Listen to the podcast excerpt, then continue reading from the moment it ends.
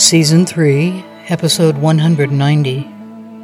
Readings and riffs continuing with the excerpts from The Gift. Poems by Hafiz, the Sufi master, translated by Daniel Ladinsky. Chapter 19. It has not rained light. It has not rained light for many days. The wells in most eyes look drought stricken.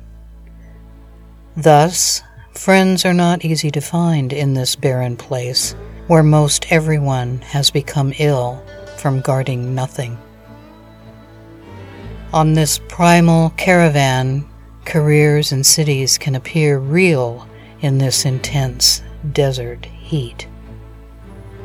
But I say to my close ones, don't get lost in them. It has not rained light there for days. Look, most everyone is diseased from making love to nothing.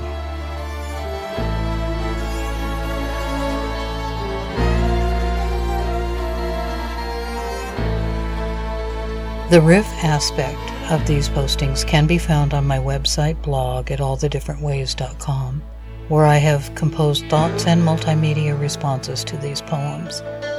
Thank you for listening.